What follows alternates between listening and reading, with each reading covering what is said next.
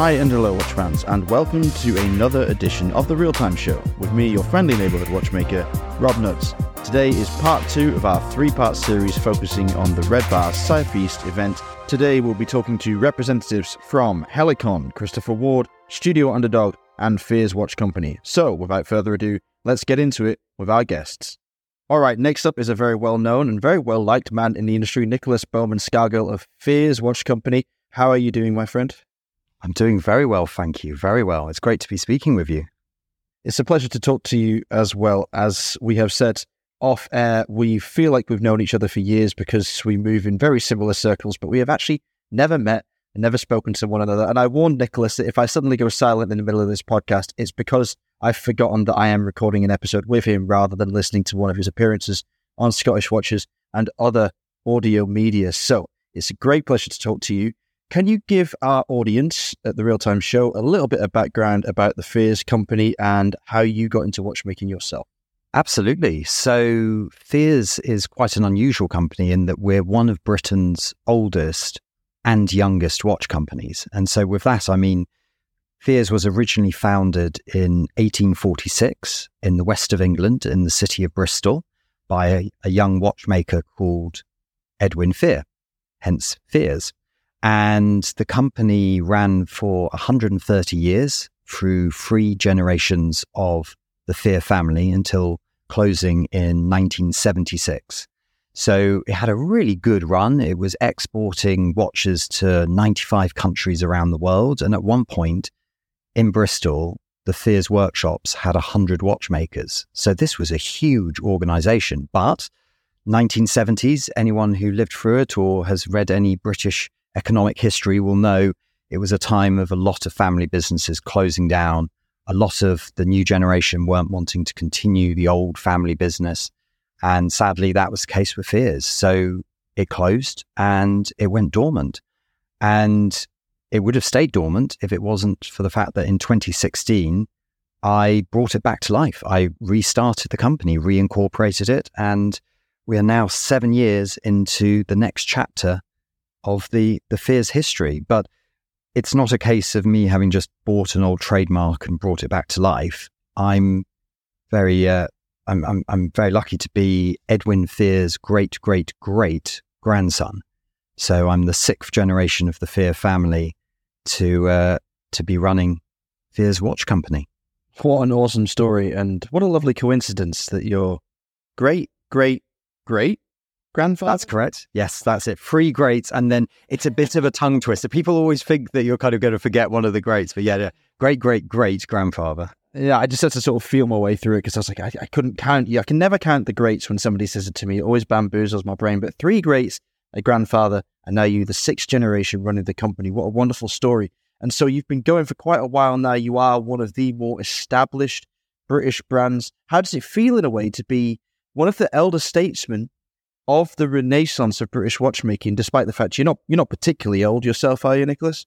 I certainly feel old now with that, Rob. That makes me sound very un elder statesman. I, I can hear I can hear my husband laughing away, going, "Yeah, you're not that far off forty now, are you?" No, I mean, I the thing is, so I, I'm I'm 36 and I've been in watchmaking since my early 20s. So I uh, I'll, I'll, give you a very brief background to my, my history because it's quite a weird story and uh, I, it, it's not a case that I woke up one day and was like, right, I, I have to restart the family company because for many, many years, I didn't know anything about it. So at university, I studied economics. Um, I've always been very interested in business and, and, and the economy and I did an internship with Deutsche Bank and I was set to become an investment banker. And that would have happened if it wasn't for the fact that I, by, by luck of birth, meant that I was graduating university in 2008. And for anyone who remembers 2008, they will remember something happened in the financial world, which brought down, well, several banks and meant that I did not get my job at Deutsche Bank and I had to scramble around and find a new job very quickly. And I ended up landing on my feet in public relations. So I worked at a PR agency in London for a few years, loved the work, but I didn't find it quite satisfying enough. I always wanted to do something with my hands, something where at the end of the day, you could literally point and say, that's what I've accomplished today. And so in 2010, 2011, I started thinking, what could I do? And it came down very quickly to two options my two passions in life, which are watches, but also trains. So I looked into becoming a train driver or becoming a watchmaker. And in the end, watchmaking won the won the toss. And I wrote to all the big watch companies who had a presence in the UK, had workshops, and said, Hey, I've got a degree in economics. I've got three years of work experience at a, a PR company. And that's why I think it would be a natural progression to now become an apprentice watchmaker. Now, after about seven months of interviews and practical assessments, Rolex eventually gave up and said, fine, you can come and join as an apprentice. I think I, I think I wore them down. Um, and so I joined and I, I was working in their head office um, in the workshop at St. James's Square in London. And it was five years in total I was there and it was fantastic. I mean, I have so much praise for Rolex as a company, the way they operate, because when you're inside, you realize that they are not arrogant. They're actually quite humble, but they're one of those, if they were a person, they would be that, that very warm, decent person, but who's very shy. And so everyone assumes they're being aloof, but it's just that they're shy. And so it comes across like that. So it was a very, very good experience working there. But something happened while I was working there about two and a half years in that completely changed the direction I would take. And it sounded, it sounds very unassuming, but it was a, a meeting with the pension advisor. Now, I will quickly add the Rolex pension is fantastic, very generous. But after the meeting, the annual pension meeting, I get up to go back downstairs to the workshop. And the chap, being very jovial, goes, Oh, well, looks at the paperwork and goes, Oh, only 39 more years to go. And we have a we have a laugh about that. And as I'm walking down the stairs, it began to dawn on me that actually, yeah, I was going to be sat at the workbench for 39 more years. I would be servicing submariners, you know, Datejusts, eventually day dates and Daytonas. And I, as I walked back in and walked across the workshop, sit down, I thought, you know what? I I don't think this is enough for me. You know, I just by birth scrape being a millennial, which means, you know, I want more. I, I, I, want blue sky thinking. I want to see what I could possibly achieve. And so for the next few weeks, I felt very out of sorts, you know, thinking about, you know, do I want to set up a company? Do I want to move jobs? What do I want to do? And I actually went back home to see my parents for the weekend and over Sunday lunch, I'm talking to them about this, saying, look, you know, I know I've done one career change from investment banking to PR and then PR to watchmaking, but I think actually, I'm not sure if I, I, I want to stay at Rolex. Great job, but it's not fulfilling me enough. And maybe I want to like set up my own business or something like that.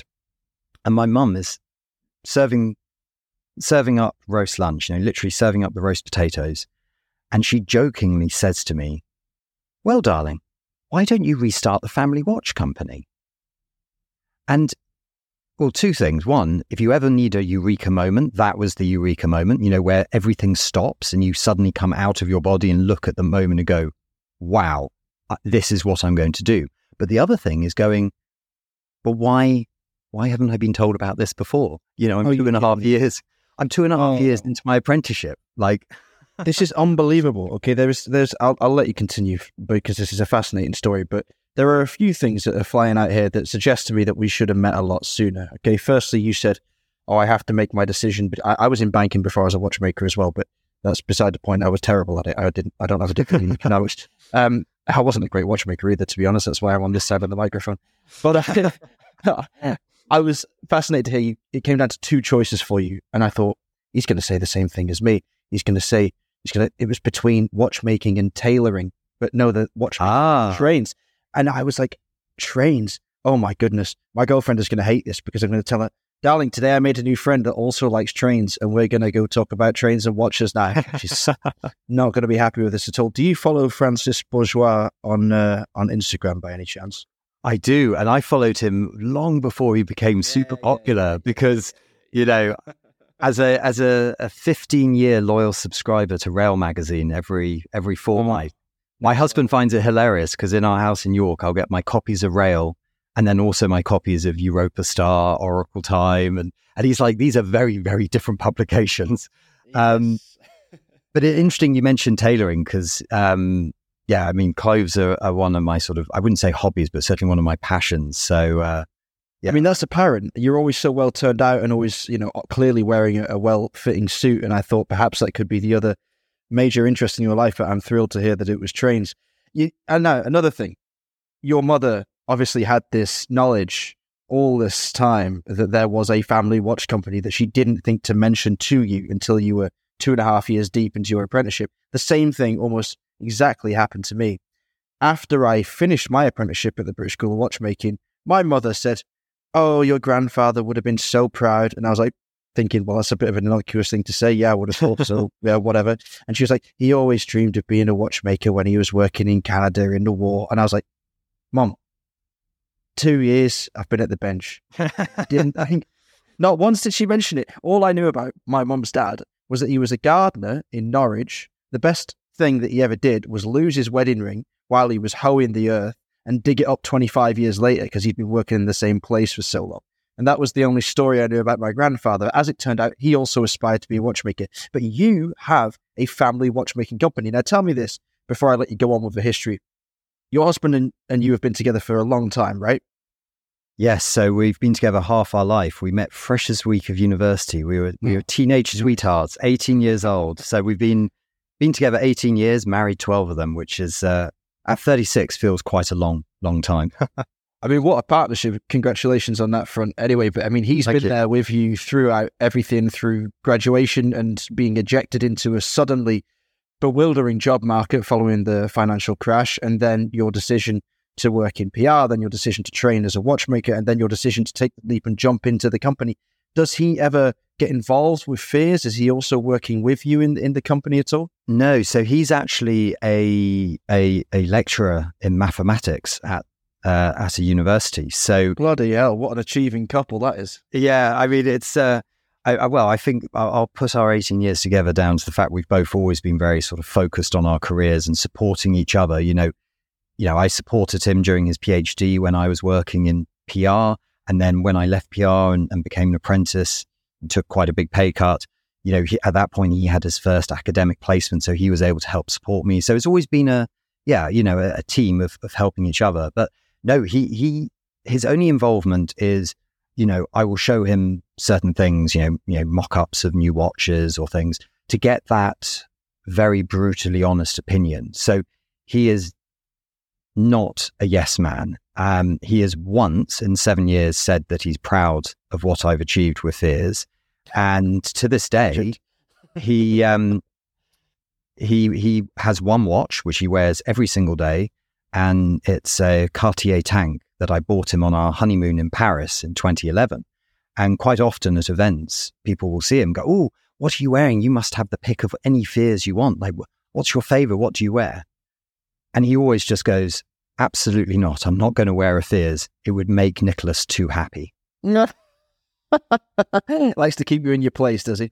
Yes, but you know what? I think, you know, this is something I've then strived to do as I've built a team around me. You know, Fears is now nine people. I don't want yes men and women. I want people who will push me all the time. And I'm very grateful that he does that. You know, it's very refreshing to be able to come home and have someone who asks tough questions. Why? Because they care and love me and they want to see Fears succeed. They don't want to see me just, you know, he's never going to give me an answer just because I want to hear it. And it's the same with family. You know, none of the family are involved, but you know, I and I, I don't see this as a negative thing. But you know, my mother is going to eh, she, she's one of my biggest supporters so you know it, it's going to be more difficult to get a, a raw honest answer from her whereas mm. from chris he's uh, yeah he's he's a harsh critic he's my number one troll and uh, i'm I, I couldn't love him more for it so yeah, brilliant. That's wonderful to have that kind of support and that kind of trust between yourselves to be completely honest about something, even if it might hurt your feelings on occasion, I guess. But that's that's what you need at home, I think. Uh, so you were telling me that your mom then suddenly reveals to you that you have a destiny almost awaiting you. What was that like, and what did you do immediately after you found out? Well, it was. I mean, it was shocking, and I, I what I did know at that point was that certain ancestors had been watchmakers, but having been told, "Oh, your great grandfather was a watchmaker," I assumed this meant that he was, you know, working alone in a dusty attic room somewhere, repairing watches. You know, maybe the odd, well, probably not battery change, but you know, fitting a new strap. I assumed it was like a one man band. The next bit of the story she hadn't told me was, oh, yes, they all trained as watchmakers. And as an interesting side, my great grandfather and great great grandfather, so the second and third managing director of Fears, and my official title at Fears is fourth managing director, you know, fourth one in the family to run it. But the the second and third managing directors, they actually did their watchmaker training in Glashütte at the Moritz Grossmann School, because wow. back in back in the 19th century, that was the place globally to learn watchmaking. That was the best place to be be taught watchmaking. So we have in the archive my great grandfather's school escapement, and it's proudly hand engraved by him, Amos Reginald Porteous Fear, Bristol, England. And then on the other side of it, it then also says um, Glashütte, um, Saxony. And you're just going, this is this is ridiculous to think that he made this in like 1900, I think. But he trained as a watchmaker. That was the that was the basically the the tradition was the managing director was was first trained as a watchmaker, did the jobs in the business, and then when they became managing director, they uh, they they they knew how to to do all the work. And you know, both of them, the second and third, Edwin died in his forties, but the second and third managing director, they both worked at Fears for over 50 years each. So I always say to people, you know, I was 29 years old when Fears officially restarted. That means I need to be thinking, you know, where this company's going to be when I'm in my 80s, because that's, you know, I've, I've got to be working here until I'm in my 80s. And quite often people laugh and go, well, that's ridiculous. You won't be doing this in your 80s. And I go, but why is it ridiculous? You know, the only way that companies become, you know, you know, Fears is 175 years old. Well, as of this year, 177 years old. Um, the only reason we get to 200 and 250 years old as a company is by that long term focus. And it means working a little slower. It means avoiding trends. It means, dare I say it, being a little more inside the head of Rolex. So, not in terms of product, but in the idea of going, if everyone's doing this, is it right for us? If it's not, then you do what's right for you. Um, but back to the history. So I find out about the company. This is very exciting. And at which point I go, right, you know, I now need to restart this. And so I, yeah, I, I reincorporate. I, fortunately, no one had taken the trademark. So I was able to re-trademark the name. And the rest, as they say, is history. I'm sure we'll cover this at a, a later time. I can't wait to go even further into it because it's absolutely fascinating. And, and some of the parallels in our lives are just bizarre. I had this occasion once more on, on air with John McGonigal where we realized that we'd sort of been in all of the same places throughout our lives, just at different times. And now you're telling me about Fear's history of Glashütte while I'm sitting here just 40 minutes away from Glashütte itself and uh, looking out the window in the direction of that horological hotbed of German watchmaking and shaking my head in disbelief how perfect a story it is. Uh, so let's talk about the future for a moment because the immediate future, September 16th, my birthday, by the way, thanks very much for the uh, birthday card. I'm sure it'll be coming in the post, is going to be a lovely Red Bar Southeast event in Brighton with 12 British horological heavyweights, and you're going to be one of them. How important is it for the Fears brand to get out there in front of people and let them see their watches in the metal? I can't I can't begin to put into words just how important it is. I mean, you mentioned a moment ago about nowadays being, uh, you know, considered more of an elder statesman in the uh, in the British watch scene. You know, 2016 when Fears restarted feels like a very long time ago, but not that long ago either. But actually, you know, I've seen a lot of brands come and go. I've seen a lot of people start and then you know thrive, and you know some of the big players when I uh, when I first restarted Fears are nowadays, you know, you know, shadows of their former self. So it's all everything is always changing. Um, and of course, we had a pandemic in amongst all this and Brexit and all kinds of things. So you just always have to be on your feet. And I think part of that means that when you're on your feet, it's going, never assume that anyone has heard of Fears, right? You know, I'm, I'm here in Bristol in our headquarters and, you know, we've got beautiful headquarters, you know, most of the team are based here. And, you know, you, you look around and go, yeah, we could feel pretty comfortable and go, yeah, lots of people have heard of us. People are talking about us. For me, the moment you actually think that is the moment you begin the decline. I'm always keen to ensure that we are out there attending as many events as possible. So either that's the team or myself. So next week, I uh, I'll be be flying out to Chicago for the Wind Up Watch Fair. Um, that will be my fourth, fifth trip to the US this year alone. I mean, I've done 26, 27 flights this year alone. I've been to Australia, Dubai, America, all across Europe. And this is with a suitcase full of watches and a carnet and to go to events and meet with people. And for me, this is where this Red Bar event, organized by not only a, a Fears owner, a very loyal Fears owner, but also by a very good personal friend of mine. Um, you know, when he first spoke to me about this event, I, I, I just said, this is perfect. Why? Because you're bringing together British brands. You know, we do have a wonderful industry. You know, the Alliance of British Watch and Clock Makers, founded by Roger Smith and Mike France, of which Fears was one of the founding members. You know, we're, we're proud to say we have over 75 brands signed up as trade members. 75 you know, if you hmm. go to France, you go to America, Italy, barely, I don't think Germany can even talk of 75 brands. We actually have a very, very strong industry that is growing. And those brands range from, you know, the likes of Christopher Ward and Bremont, right down through to someone who has set up a company and they're running it from their spare bedroom. Mm. And, you know, Fears started with me sat at a borrowed desk on a second-hand Mac on the landing in my house because I didn't even have a spare room to have as a home office.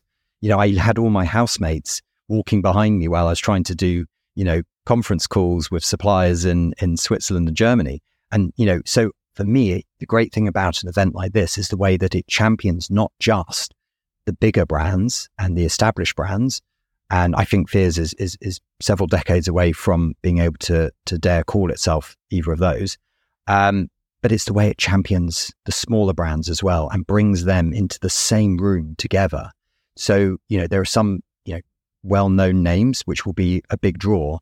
And then once the people are in the room, they get to see some of the amazing creativity and innovation from other people who they may never have heard of. It's all discovery. I mean, for me, when I go to any watch show, it's, you know, and this will sound incredibly, uh, incredibly, uh, arrogant and not very humble of me. But the problem I have at a lot of watch shows now is people will recognize my face. You know, if they follow my personal Instagram, you know, I, people know what I look like and how I dress and stuff. And so people come up and talk to me.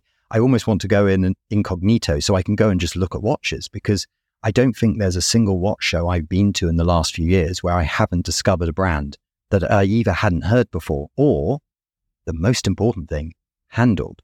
So mm. I may, I may be relatively proud of our photography that we do with um, with Fears. You know, we've worked with our photographers for seven years now. You know, we have a great working relationship, and that's very important for me. But let's be honest, a good photograph, a good video, a good wrist roll can never compete with the feel of the watch. And it's that moment you, you pick it up, whether it's Fears or something else, you pick it up and you suddenly look and you can see the quality of the metal the polishing, the way the brushing crisply goes into that polished surface. These are things that a photograph can capture, but it's in 2D. Putting the watch on the wrist, I mean, the number of most weekends when I'm up in at home in York, I'll go into town and just go to ADs and just, you know, start looking at things. And I, there's several watches on my, uh, on my future shopping list that I hope to add to my personal collection that online I dismissed but because I went into a Mappin & Webb or Goldsmiths and tried it on, I've now fallen in love with it because of the balance on the wrist. So events like this are so important for many different reasons. And to do an event like this, you know, being hosted by Red Bar, which of course gives it that um, assurance that this will be a quality event, very well done. And the people organizing this are, as I say, not only good friends of mine, but these are, you know, these are people who, who know how to, to put something like this together. But for me, it's also the pride I have of being there on the day with 11 other British brands, knowing that we all pull together. You know, the success of the British watch industry is not possible unless we work together. No one in the British watch industry is strong enough to go at this alone. And we're already beginning to see the benefits of that. In the last two years since the alliance was formed, we are beginning to see, you know, we use, I, I mentioned Wind Up in America. You know, you're beginning to see panel discussions between British brands. Why? Because the Brits are sticking together and, you know, proudly waving a flag saying, hey, we don't have a right for people to, to, to care about what we do, but we're sticking together and we want to explain to you why and what does Britain offer. And I've, I've got some ideas of what Britain offers, which other countries don't. I think we have a very unique perspective on watchmaking, and that comes down to the fact that Britain is an incredibly creative nation. Um, and we are creative not just in a, you know, a, a wonderful, flamboyant, artistic way, but we're also very creative in the way that we do engineering. You know, we, we know how to engineer things to make them work, but also make them very beautiful. A little less uh, Teutonic than than the Germans, a little less flamboyant than maybe the French and the Italians. Um, but the other thing, and people will people will laugh at this, but I believe this is absolutely one of the reasons why British watchmaking is succeeding so well today, is the British are incredibly good project managers. Yeah. So let's use a very brief example outside of the watch world. Um, we all remember the tragedy of the Costa Concordia, the cruise ship that's capsized um, off the coast of Italy. When they came to do um, the salvage operation, it was very interesting. It was an Australian company that was was was brought in to do it. The people actually doing the work on, on the ground were Polish uh, primarily, but the engineers who were project managing on the ground, so working with the Australian team, with the, the workers, with the local governments, with the Italians, with the um, with the Coast Guard, with the owners of the ship, the insurance company, all of that, they were all British. And you suddenly realize that's one example, but actually go around the world, you'll often find that the project manager will be a Brit. And I, there's something in our psyche, there's something in our DNA that if you go back many hundreds of years and look at how, how things have worked, you know, the Brits are pretty good at bringing lots of different people together. So how does that translate into watches? Why am I going off on this, this big love letter for Britain?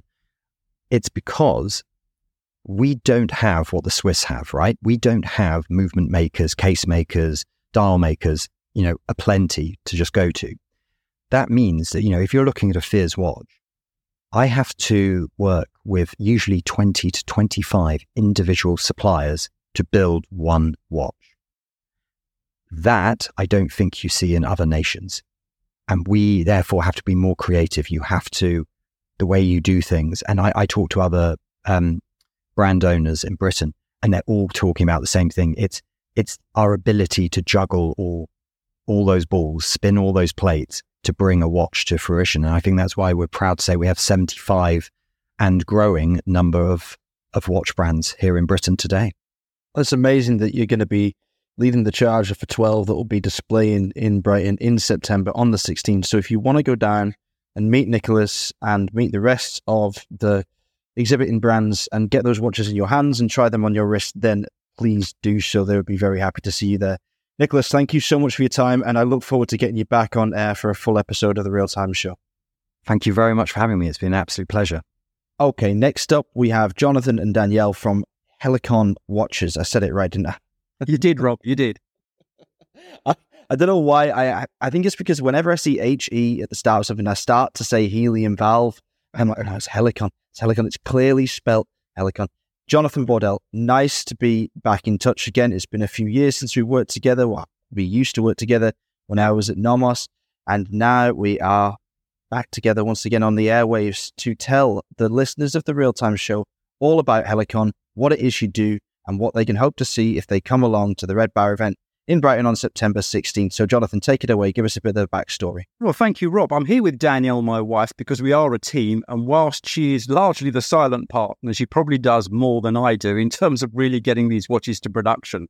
Um, as you said, we haven't spoken for some time. And actually, this is our first podcast. So, this is our debut talking, really, because we've been very much working in the background. And Red Bar event will be our first public event. So, we're very excited about it because we're going to show already what we've been working on for how long, Danielle? Last five years, six years? Yeah, yeah. So uh, we're excited to be there and excited to be amongst what I consider to be the real aficionados, people who really understand watches and drink in every detail. I mean, that's the key, I suppose, when you want to get into a real niche enthusiast's pastime like watchmaking, you've got to get in front of those people that really live and breathe the craft. So, where did the passion for you come from watchmaking, and what's your background in the industry? So, basically, the passion came from me from literally a boy. I mean, literally, my grandfather was a watchmaker, and every day I used to come home on the bus back to my grandfather's house. My grandmother would make me Hovis on toast, you know, that sort of thing, and I'd sit in his workshop and watch him work. But that was the time when watchmaking was really waning. People weren't that interested. He was in almost inverted commas a dying trade. Everyone wanted quartz and digital watches, but I was fascinated. And the gift of the first watch when I became a teenager, which was a Seiko, which I still have upstairs, was a big thing for me. It was a big event. So for me, it was all about the. Actually, do you know what I say to people? When you get given your first watch, and it's usually a gift, you get given two things. First of all, when you're young, and I was just into my teens, it's quite a valuable thing. And the second thing is you're given the responsibility of time. So it's like can't be late now. You've got to watch. You can't amble along looking at the bus and looking at the bus times and stuff like that. So that's how I came into it. And from that, I was really hooked. Shapes, colors, dials. And when I first met Daniel, we were on holiday together in States, weren't we? Yeah. And you actually, we were, we had a good relationship with Oakley at the time, didn't we? we? They had the flagship stores. And we went into this Oakley store and you saw a watch again that you hadn't seen before. Was it the Julia? I can't. It was the bomb, wasn't it? Time bomb. Yeah, and Daniel actually got one of the first prototypes, which you still have. And from that moment, this sort of bicolor prototype, she was hooked as well. So her background was in design. So she was doing for her sins video covers and film posters from um, really from what did you say? Scalpel and acetate? And yeah, yeah, before. Before Mac, you know. Way before Mac. Um, so she was always there in terms of design and color. And I was always in the technical side and sales, but my career didn't take me that way until really about 20 years later when we had a chance to start something. And as you know, we started within the industry, we had a retail business, and we were getting more and more involved. So Daniel was doing quite a lot of work behind the scenes, designing for certain brands. I was doing collabs with people. And we just said at one point, we want to do this for ourselves. And really, I'm going to say be selfish, just wanted to do it our way because we felt we, we, we knew what we wanted to create.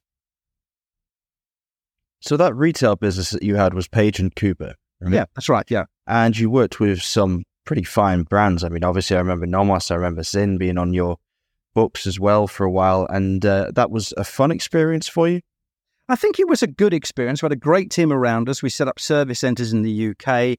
Um, and I think it grew very quickly. And remember, this was at the time when the internet was, I wouldn't say new, but it was new for the watch industry. You'll remember mm-hmm. yourself that mm-hmm. you know selling online, selling watch on watches online, selling anything online was was really quite new and fresh. So we were sort of in the in the vanguards of that, and we did a lot of social media content and a lot of digital design, and we did a lot of work on that. And the one thing that I always used to do was I used to go and visit the makers. So you know, I mean, I was in Glashütte, I was in Dresden, I was in Switzerland, I was in Grenchen. I mean, I was always traveling around the world visiting people because I always said, you can have the biggest stand at Basel you liked. I mean, remember, we and I met there. But really, what people want to know is the watches. They want to understand the watches. They want to understand what literally makes them tick. So yeah, that's that's how we really got our first inkling in the industry. Sadly, just so you know for the record, because the first time we've spoken about this, um, we had a death in the household from COVID.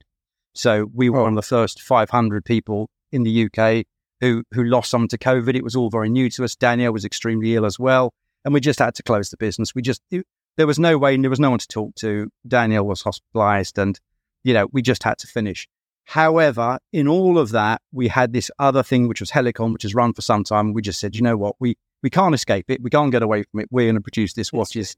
Yeah, and thankfully, we we've got some great people in the industry who were there on the phone and on Zoom as we all discovered what Zoom was. Um, 24 hours later, and we got this project going really, which was great because we'd all done some of the prototyping, and that was really amazing. And you know, we're very happy to be showing people the watch now. We've just started. You know, we, we we've done this really slowly, so everything we sell is in stock. There's no Kickstarter. There's no pre-order. If we show it, we're in stock. But the big thing for us is everything is limited. So we're confident enough, and we've already have a, a lineage of what we want to do that we make a limited edition, and once it's gone, it's gone. So we've sold it, we're finished, and we're on to the next project. And we're as excited for this one as we are for the next one, which will come when this one is finished, really.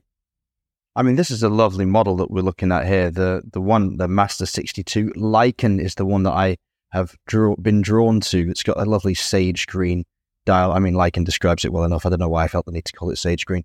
Um, the Iridium also very interesting with an orange, red orange sunburst dial, and then a nice smart black Master 62 granite. Oh, what a selection! They're going to be nice to see in person. I'm very sorry to hear about your tragic loss and um, about the uh, closure of Page and Cooper, but it seems that you have managed to turn all of those years of experience and everything that you gained from working with other brands into a very exciting new project for the both of you to pursue. And you say this is, oh well, you. Sh- I'm sure. I'm sure you are. Yeah. I mean, I would be very proud of it as well. Distilling all of that knowledge into something like this, into your own endeavor, your own pursuit, is um, yeah, I mean, something very laudable. And I have a great deal of respect for you for having done it. And I guess you're excited and a bit nervous, maybe? Um, yeah, I mean, I think it's always you're always nervous when you show a new watch because, of course, you've lived with it. You you've lived with the design, and, and it's strange when you look back at the technical drawings. And we did everything ground up. There was nothing that we bought off the shelf. The case, the case back, even the fact that we've got our own movement holder, which is brass, and then we had it IPS plated. It mm. was really it, it, it was a gestation of everything we knew. And you mentioned the colors, which is really important. And I'm going to hand it slightly across to Danielle. So those colors were all inspired. Danielle goes around and sometimes she does things and I don't understand what she's doing. So she has a way of scanning color on your phone. Is that right? Yeah. So she can scan it. So the light and green actually came from an old fireplace in a Georgian house.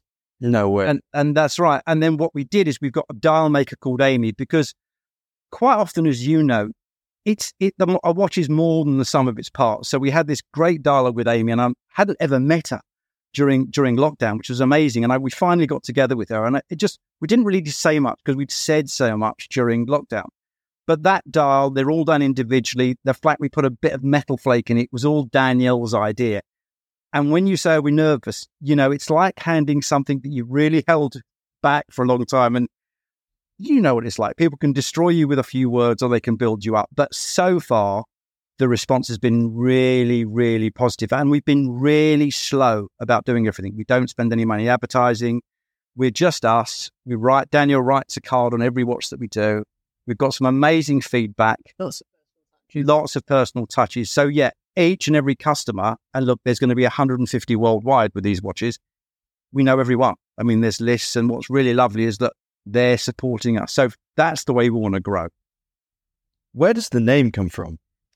Oh, now that's it was an I was thinking of different names and we were prototyping different names in terms of we were just asking about it.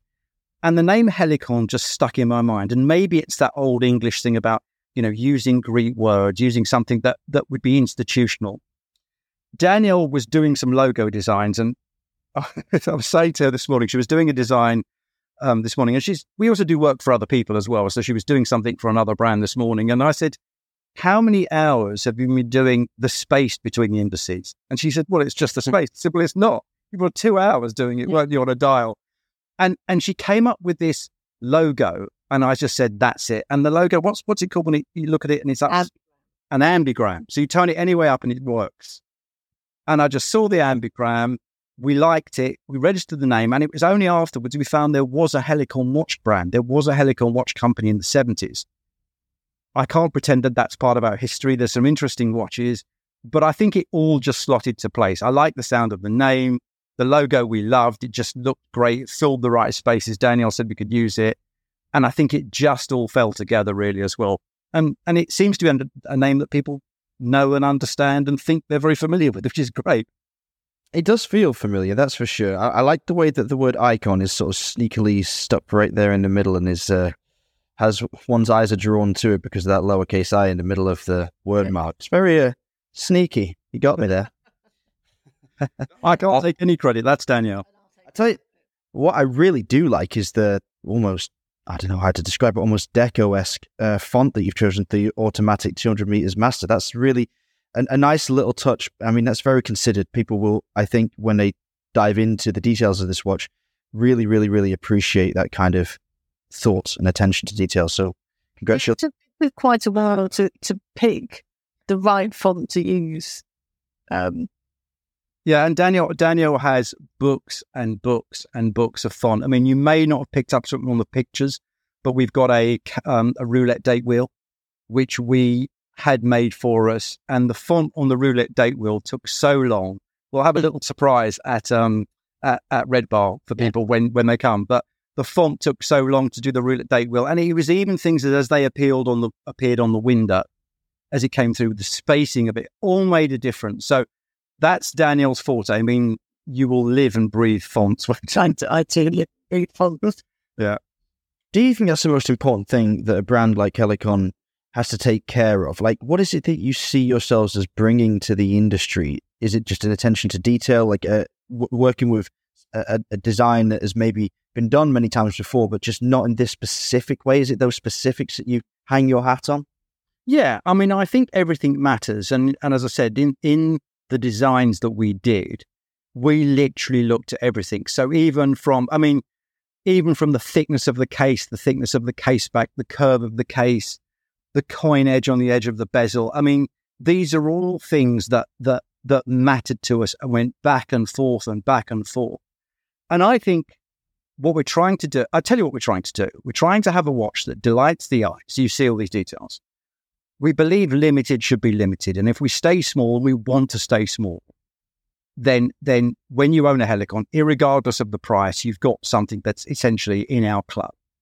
And the third thing is, I think with that, with that rarity, if I can use that in the right term, becomes exclusivity. In other words, you've got something that people haven't got, but you've got in at the right time and with an accessible price. So I think all of these things revolve around in an ever, ever um, more, hopefully, delightful circle of enjoyment. You like wearing the watch. I mean, you would be surprised about the amount of times that we wore these cases around without anything in it. I mean, we wore the case on a bracelet and Mm. different bracelets with no movement, with no crystal, just to see if the balance was right. Because I always say to people, the watch can look fantastic, but how does it feel? Because I think things come alive when you when they come on your wrist. It's so funny. You must see this. You can take a picture of a watch. You can have it on your desk. You can have it there weeks. You can take pictures on Instagram. But when you put it on your wrist, it becomes something different. And I think that's the fascinating. And then, of course, as you revolve the wrist around, I mean, we all do this wrist roll and things. But I think the way the watch, the light plays with the watch, which is why on the undercut on the coinage bezel, it's polished. But that was a real thing that we wanted enough undercut on the bezel that it be polished. So I think, yeah, I mean, we, we hope that these are things that people really enjoy. And so far, we've had amazing comments from customers that we all know. And, and this is all over the world. I mean, these are handsome looking watches on the screen, but the key is, and you just described it there perfectly, getting them in the hands of the people that will be buying the 150 pieces in total, right? 50 pieces of each color. Is that Yeah, that's it. That's it. Yeah.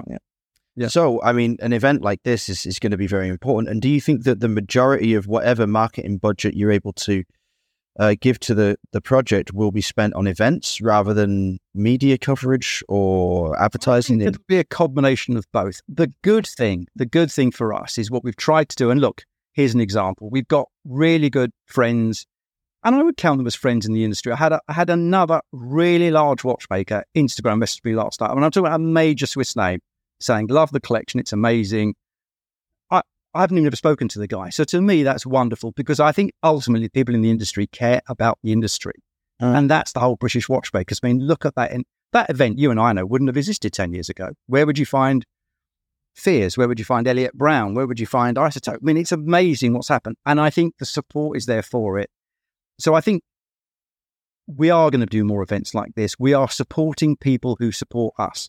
So Mhm. all of these people, I mean, I remember walking around you know, Basel 10, 12 years ago when, when anyone who had a website, anyone who had a blog was not taken seriously. It's not like that now. But I remember sharing orange juices with the guys from some of the big websites. I remember giving, sharing cars and, and trams in Basel with people. So for us, it's all about everyone seems to do the right thing at the right time. So yeah, I mean, we're, we're going to be doing more events. We want to meet people. We, we enjoy it, don't we? And, and to be honest with you, that's the time when Daniel's sitting in front of the watches and talking to people face to face. That's the time she enjoys. On camera, on a podcast, it's harder. Well, I think you've done a smashing job considering this is your first appearance on a podcast, and we're very proud that the Real Time Show was the first one to be able to get Helicon on the airwaves. We're going to wrap it up there, and I'm going to wish you all the best for the event in September. I won't actually be there myself, unfortunately, but I hope that we get to catch up soon. All the best for the release of the watches. Well, thank you for the opportunity. We really value and appreciate it and are delighted to go on your excellent podcast as our debut. What a charmer, eh? Never changes. thank you both. Next up is one of the titans of British watchmaking, a, a previous guest on the Real Time Show, Mike France of Christopher Ward. How are you doing today, sir? Uh, much better now that I realise I'm a titan. Yeah, yeah, yeah, yeah, yeah, yeah. That's special treatment. You know, not everybody gets the Titan drop. Oh, I'm, I'm very impressed. I'm sure I don't deserve it, but thank you anyway. Well, I think you do deserve it because you have presided over one of the most enticing modern success stories of the British industry. And maybe you could give our listeners that don't know that much about your brand, if there are any of them that don't, a little bit of a backstory as to how it came about. Uh, sure, Rob. Um, we set up, when I say we, um, two friends of mine, Chris Ward and uh, Peter Ellis, set up uh, Chris Ward as a watch brand in 2004. Uh, our first watches went on sale in May, to, uh, sorry, June 2005. Um, we t- decided from the off that we wanted to be what at the time was uh, fairly unique in that we would sell our watches only online. Uh, despite um, us being around for the last 20 years, it somehow managed to grow most of that time. And um, as we uh, as we approach um, uh, the middle of 2023 uh, and beyond, um, I think we're now, in terms of the UK at least, I mean, we're a minnow in world terms, it has to be said. Um, maybe only a titan in terms of UK terms, but we are. I think we, I believe we are um, the largest mechanical British watch brand um, in the UK. So uh, you know, it's been a an interesting uh, journey from uh, 2004 to here, and um, I honest, honestly believe the journey uh, is far from over. So, where do you imagine taking this journey in the next few years? Because you've had some pretty impressive models that have really poked up our interest in the industry in recent times, especially exploring new complications and pushing the envelope on that side of things. Are we going to see more of that from Christopher Ward, or are we going to see something else entirely? Oh, and I think uh, I don't think you're going to see something else entirely. Um, you'll see some very uh, interesting uh, timepieces coming out of uh, coming out of our design studio over the next uh, several years. But um, uh, pushing the envelope isn't just about um, higher complications for us. Um, I was reminding the team only this morning that uh, our Trident Pro 300, which is our, if you like, uh, our, our, our, entry point into the brand, um, a dive watch, um, as its name suggests, you know, is still a huge uh, element of our of our business. And uh, whilst we've been fortunate enough to have success with um, uh, watches such as the Belcanto um, at sort of three thousand pounds um, you know, the bread and butter of the business and the fact that we set off to give access to as many people as possible to high quality watches. You know, we will never forget um, our roots, if you will, are uh, are very much in that thousand pound and below territory, but it will never prevent us from pushing the envelope, as you kindly said, uh, in other directions as well. And some of the things that we've got in the pipeline over the next several years are just, uh, I think, mouthwatering. Really, really exciting. It's a really exciting time to be around us. Well, I mean, if you follow the template of a Belcanto in uh, in in any way at all, then I'm sure they're going to be really thrilling for fans of the brand because what you managed to do was not just bring about a complication that nobody expected from you, but execute it within touching distance of the price bracket for which you are best known. But I don't think it was in any way alienating. If anything, it was just one of the most confusing releases I'd ever encountered in my life. Because I, just, I mean, I have to hold my hands up and say that was something I just didn't expect, and it took me quite a while to adjust to it. And it's a funny thing. We don't want to go off a beaten track too much because we only have ten minutes today, and get, I, I haven't had the chance to bend your ear. I know Alon has already, but I want to get you back on the show anyway, so I can talk to you. But you know, if you'd started a different brand, if that Bel Canto wasn't a Christopher Ward, I would have been like, wow, this is like the most stunning value proposition, mechanically speaking, in the world I've ever seen. How have they done this? This is exactly what small independent brands should be doing to make an impact. Because it came out under the Christopher Ward name, I was like, what is going on? Like the world has just been turned inside out. And it took me about two or three months of complete discombobulation before I came around to the idea that, oh, bloody hell, this is a brilliant, brilliant watch. Why am I so disturbed by it? But I just, but I thought it was just a wonderful endeavor. So congratulations. And I'm very sorry that I can't actually be at the event in September, on September the 16th. Yeah. That's my birthday, by the way. Some inconsiderate sod organized it on my birthday, so I'm going to be off in Spain somewhere because I would love to see the Bel Canto in person. I know, right? That's terrible. But tell our listeners what they can expect to see from you at the show if they are to come along to Brighton in September. Well, I think the first thing um, they're going to be able to see is some of us. Um, so uh, we, um, being an online only brand, of course, um, events such as uh, uh, as Red Bar get-togethers and uh, and shows, etc., are particularly important for a brand like Chris. Um, it gives um, people who follow us and people who may never have heard of us the opportunity to not just see watches but also to talk with us. And so, opportunity one is to to engage with us, and opportunity two is obviously for us to be able to present some of the best of what Christopher Ward produces. And uh, certainly at Red Bar in um, in, Bris- in Brighton, we'll be um, we'll be showing uh, the aforementioned Bel Canto. Um, we'll also be showing the uh, 12 collection, which again has um, has captured uh, many people's imaginations, and some other uh, watches that um, people may not be as familiar with uh, that I'm incredibly proud of, like the Super Compressor, um, like the Moonglow, these are watches that whenever we take them on the road, seem to garner as much attention as anything else. And people are continually surprised that these are in the canon of what Chris Ward has been doing uh, for some time. And so it's a, it's a real opportunity for us to just share our enthusiasm uh, for what we do with people who likewise have a true passion and love of watches.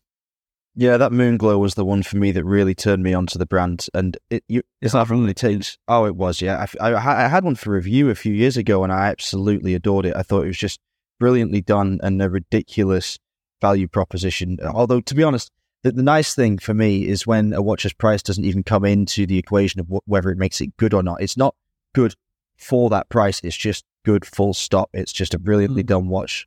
I'm re- well, I, I'm really glad you say that because that's exactly the way we think about these things. I mean, the, the our pricing is simply by virtue of our business model, which is we multiply everything times three. Whereas in the, in the industry, as you will know, it's often you know, 10, 12 times. Um, but we don't actually ever really set out to uh, find a price point. We're focused entirely on creating the best possible watch. And because of our model, which is still pretty unique, um, you know, the price is always going to be a good one. Uh, but we don't think about the price first. We think about the product first. Well, that is the way to do it, in my opinion. Although, as as we all know, like other brands do take the opposite approach, and they they have a price first, and they work a product into that price, and that often results in either uninspiring design or just poor quality execution. But neither is the case with the Moonglow. That was the one that really hooked me into the mm. brand, and then once I'd fallen for that one, I really developed a strong relationship with the Trident 300. I just like the little details on that watch. And I think it's an absolutely classic modern diver. But tell me this of all these wonderful watches, which one are you the proudest of? And if it's a different answer, which one do you like the most? Uh, it's an interesting question. Um, it, I have to say, it changes all the time.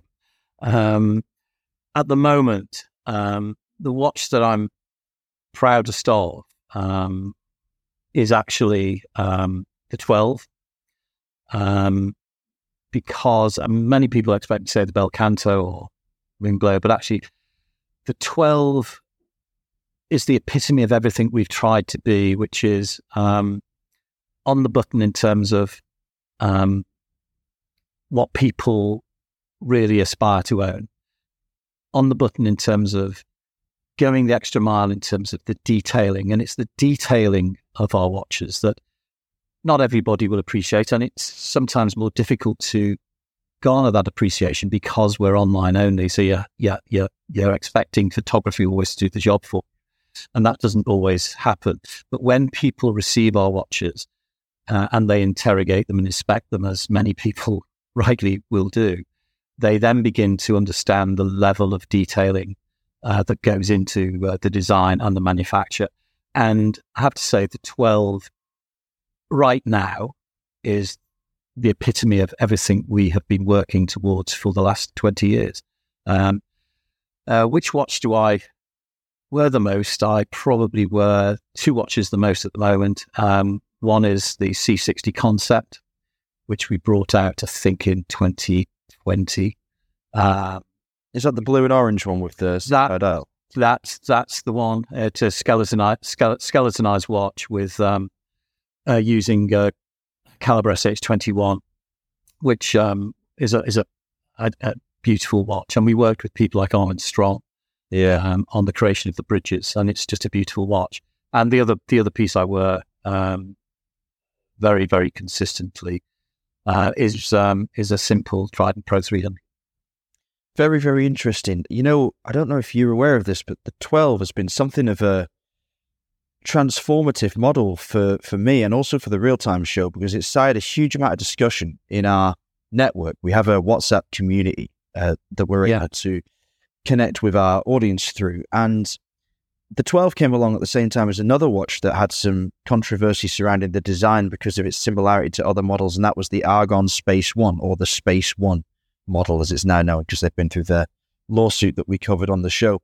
And when both of these models came out, I was actually on the other side saying, "Oh no, no, no! I I want to see more like true like originality." And then after discussing this over and over again with sixty individuals in the industry, I've completely remodels my view. And I, I, I remember summarizing an episode recently saying, so we're all in agreement that what we want is the deft and considered assembly of perfect elements that have existed before, but have never been put together in this way. And then it all comes down to the finish and the execution. And I hadn't noticed myself changing my opinion as we were having these discussions. I hadn't noticed coming over to the idea because I realized I do exactly the same thing when I design a watch, but I was just too blinded, I suppose, by my own process to to realize what I was looking at. And then I got a 12 in my hand the other day and I was, yeah, pretty, pretty damn impressed. So I doff my cap to you, not only for creating another watch that people can get excited about at a price point that a lot of people can aspire to, but also just for pulling it off in terms of execution. It really is a triumph. So well done on that front. And you changed my mind on something. So, ah, Jesus. Well, there you go. That's uh, we'll take we'll take that. Thank you, Rob. Thank you. Well, thank you. Like I say, and uh, before we leave you, I want to ask one more question. I'm asking everybody this, so I'm not just putting you on the spot. I want to know which of the other brands that will be attending this Red Bar event you are most excited to see. Um, has to be Studio Underdog. Oh my God, Richard's not going to believe this. That is three in a row for really. yeah, yeah, yeah. And, and, I, am very pleased to say that I'm having lunch with Richard tomorrow. So, oh, great. Well, uh, give him my best. I'm speaking to him at the end of the week, but yeah, a lovely chap and uh, a lovely community to be a part of now. I believe the independent watch scene in Britain is in well, very state hands, right? Uh, it, it, certainly is, and the list of attendees at the Red Bar event um, are a, a, an indication of that, and most of them are uh, members of the Alliance of British Watch and Clockmakers, which again has done much, I think, in the last uh, several years to bring together um, the very best of British watchmaking, and it's uh, becoming a real force um, for good in in watchmaking in this country. So uh, I'm delighted to see so many uh, members of the alliance uh, showing at Red Bar. That's a lovely, optimistic note to end on. Thanks, Mike. Thanks for your time. And I look forward to seeing you in real life, if not at the next event, the one after. Cheers. Thanks a lot, Rob. All right, finally, we get to sit down with Richard Bence, the man behind Studio Underd0g, and so it would seem by our previous interviews, the most popular man on planet Earth. How are you, mate? I'm good, and you know what? I'm I'm actually very impressed. You you know you got the pronunciation right. I'm sure I must have explained that that's how Bence was was pronounced, but the fact that you remembered, uh, yeah, credit to you. Richard Bence rhymes with fence. I say it every day, three times when I wake up. I'll never forget. No, I was very, I was very pleased. If you remember when you came on the Real Time Show for the first time, we had this conversation off air because I serially mispronounce people's names, but I always try to not mispronounce because I'm very conscious of it. My name has been pronounced so many times in my life, and I know how it feels sometimes. So, your little, how would you say, little aid memoir has helped me very, very much. And I take a great deal of pleasure every time I hear your name mispronounced by somebody that didn't bother to ask. Yeah, you, have done no, you've done done very well there, and uh, that's kind of brought brought flashbacks to my childhood. That was, you know, when I when I first moved to to the UK and was correcting the teachers as to how to pronounce my name. The number of times I said Bence rhymes with fence. Uh, uh, so yeah, good that that's stuck with you too. Very interesting that. I didn't know that you weren't born in the UK. So, as a real time show veteran, our listeners have heard your full episode way back in the day. You were one of our earliest guests. So, thank you for showing the faith in the show that has now grown into the industry behemoth that it is. But tell us a little bit about that. Where, do you, where, did, where did your life begin? So I was born in the UK, but as soon as uh, I think I was a, a, few months old, my so my dad uh, is uh, does tropical medicine. So I was uh, first four years was in was in West Africa, and then up until I was twelve, from the age from four till twelve, was in um, was in Brunei on the island of Borneo. Um, so yeah, quite a different culture, you know. Uh, but yeah, came to the UK when I was twelve, and uh, been here ever since, and, and very much call it home now. That is absolutely remarkable. What an interesting start to your life, and to be exposed to a kind of culture that many people never get the chance to see up close and personal. How do you think that has affected your design sensibilities? Oh, crikey, that's yeah, that's a big question. My approach now is uh, I I very much feel British, you know, and I, and I am. But uh, I think it took a few years when I first moved to the UK at twelve to kind of to, to settle in. How it's affected, I'm not sure if I'd say it's affected the design in any way, but maybe kind of you know how I approach things. Um, yeah, how I approach possibly running a business. God, I, I don't know. That's a huge question. I'm sorry, considering we only have 10 minutes to uh, chew over it, maybe I should save it for the next time that you come on the show for a full hour. But very interesting. Have a think about that one so we can talk about it more next time because it is interesting how our backstories, how our personal backstories affect our approach to not just business, but also the watches that we're attracted to and make ourselves for other people to enjoy. I mean, I notice a consistent thread in your watches. There's a lot of natural inspiration from fruits and animals and you know, desert skies. So maybe there's something something there lurking in the back of your mind because there certainly aren't any desert skies in England. But which part of England did you settle in when you came back over? So uh, settled near near Liverpool uh, on the Wirral, so about half an hour from Liverpool. Uh, and then, you know, spent my time studying in London. And then in the last couple of years, or, the last 18 months or so, have uh, have moved down to Brighton, which uh, I think is a nice little yeah, nice little connecting point to uh, to the kind of the event that we're that we're going to be talking about. Absolute professional segue. Uh, an incredible improvement from your first ever podcast that we shared. Remember when we talked together, oh, yeah. watchers, and you you've uh, you've come on leaps and bounds in terms of airwave management, and to come up with that little segue is an absolute treat. So you're absolutely right. September 16th this year, there will be an event hosted by RedBar SouthEast in Brighton for 12 fine British watch brands. And you will be one of them, as you said off air, rolling out of bed and strolling down the street to present your wares to your adoring public and peers. By the way, did you know you were so popular? Uh, well, no. Uh, you know, I, I, I'm glad.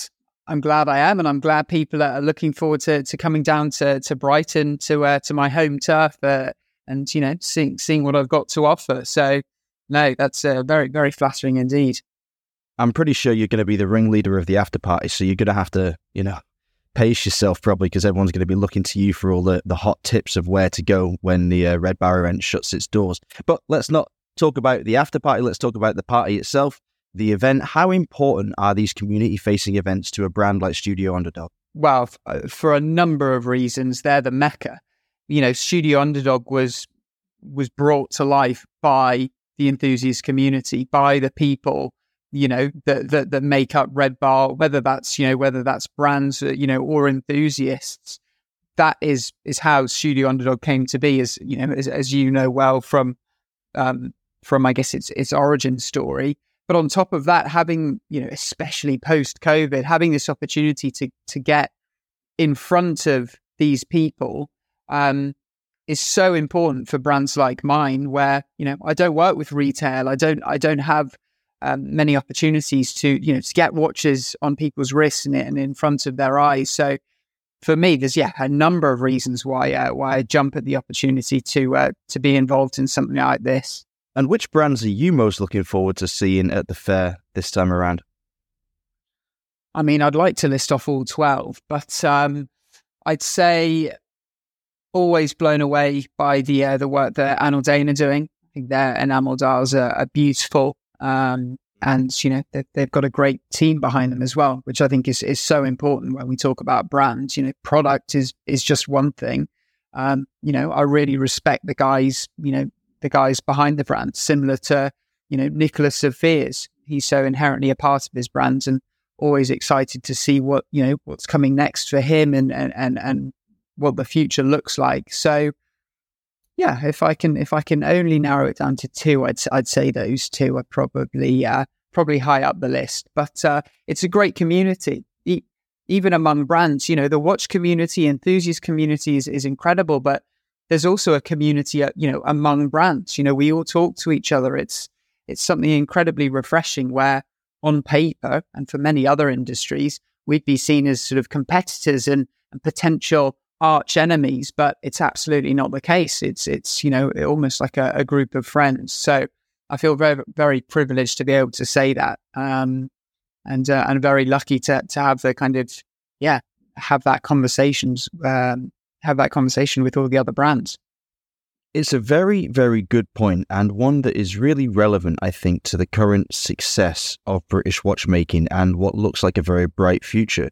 I was talking to Nicholas of Fears yesterday, and I referred to him, I, I think, and slightly offended him in the process, as an elder statesman of British watchmaking, which sounds almost preposterous. I mean, obviously, he's not old. And Fears has only been around for seven years. 2016, I think, is when he re re-established the brand and uh, re-trademarked the name of his great great great grandfather. In those seven years, what I meant by that is that he has established Fears to the point at which it is part of the scenery. You know, you you don't think of British watchmaking and you and not think of Fears. It's right up there.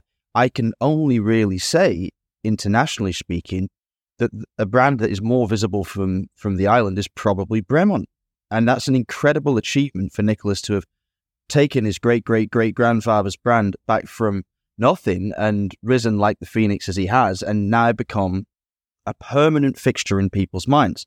Now you started your Underd0g two, three years. It was coming up for three years now, is it? Yeah, well, three years in in in March, so two and a half, I'd say. Yeah, two and a half years, and already to me, it feels like you've been around for a long time because I was lucky enough to hear about you right off the bat when you were just starting out, and we've been connected ever since then. So it feels like a lot longer. But what you're witnessing, and maybe even what Nicholas is witnessing, is a pretty new phenomenon where brands that, like you say, on paper are nominally competitors are actually unifying in their efforts, coming together for events like this, sharing intel with each other to help push forward the whole narrative of British watchmaking. Because you're absolutely right. This is a chance for this community that is now bonded together to, to make some serious hay while the big conglomerates are tearing strips off each other and bastardizing their brands and jacking up prices to the point at which nobody really wants to buy a watch at retail anymore. And I think long term, crucifying the secondary market and opening a gap for independent brands like yours with an immense amount of creativity and accessibility to have great success. Do you feel like this is the golden age? I, I, it's yeah, it feels like a bit of a, you know a new era. It's a totally new approach. It's it's it's very fresh. It's it's modern, and you know for for each of the brands involved, and and the I guess the big players in terms of building, um, you know, building this sort of means of communications. You mentioned Nicholas from Fears. You know, Mike France of Christopher Ward again is you know is is doing the same. It's everyone seems to have the awareness that you know a rising tide lifts all boats I'm sure I butchered that saying. I'm sure it's something to do with ships, but you know, the message is, you know, the message is clear.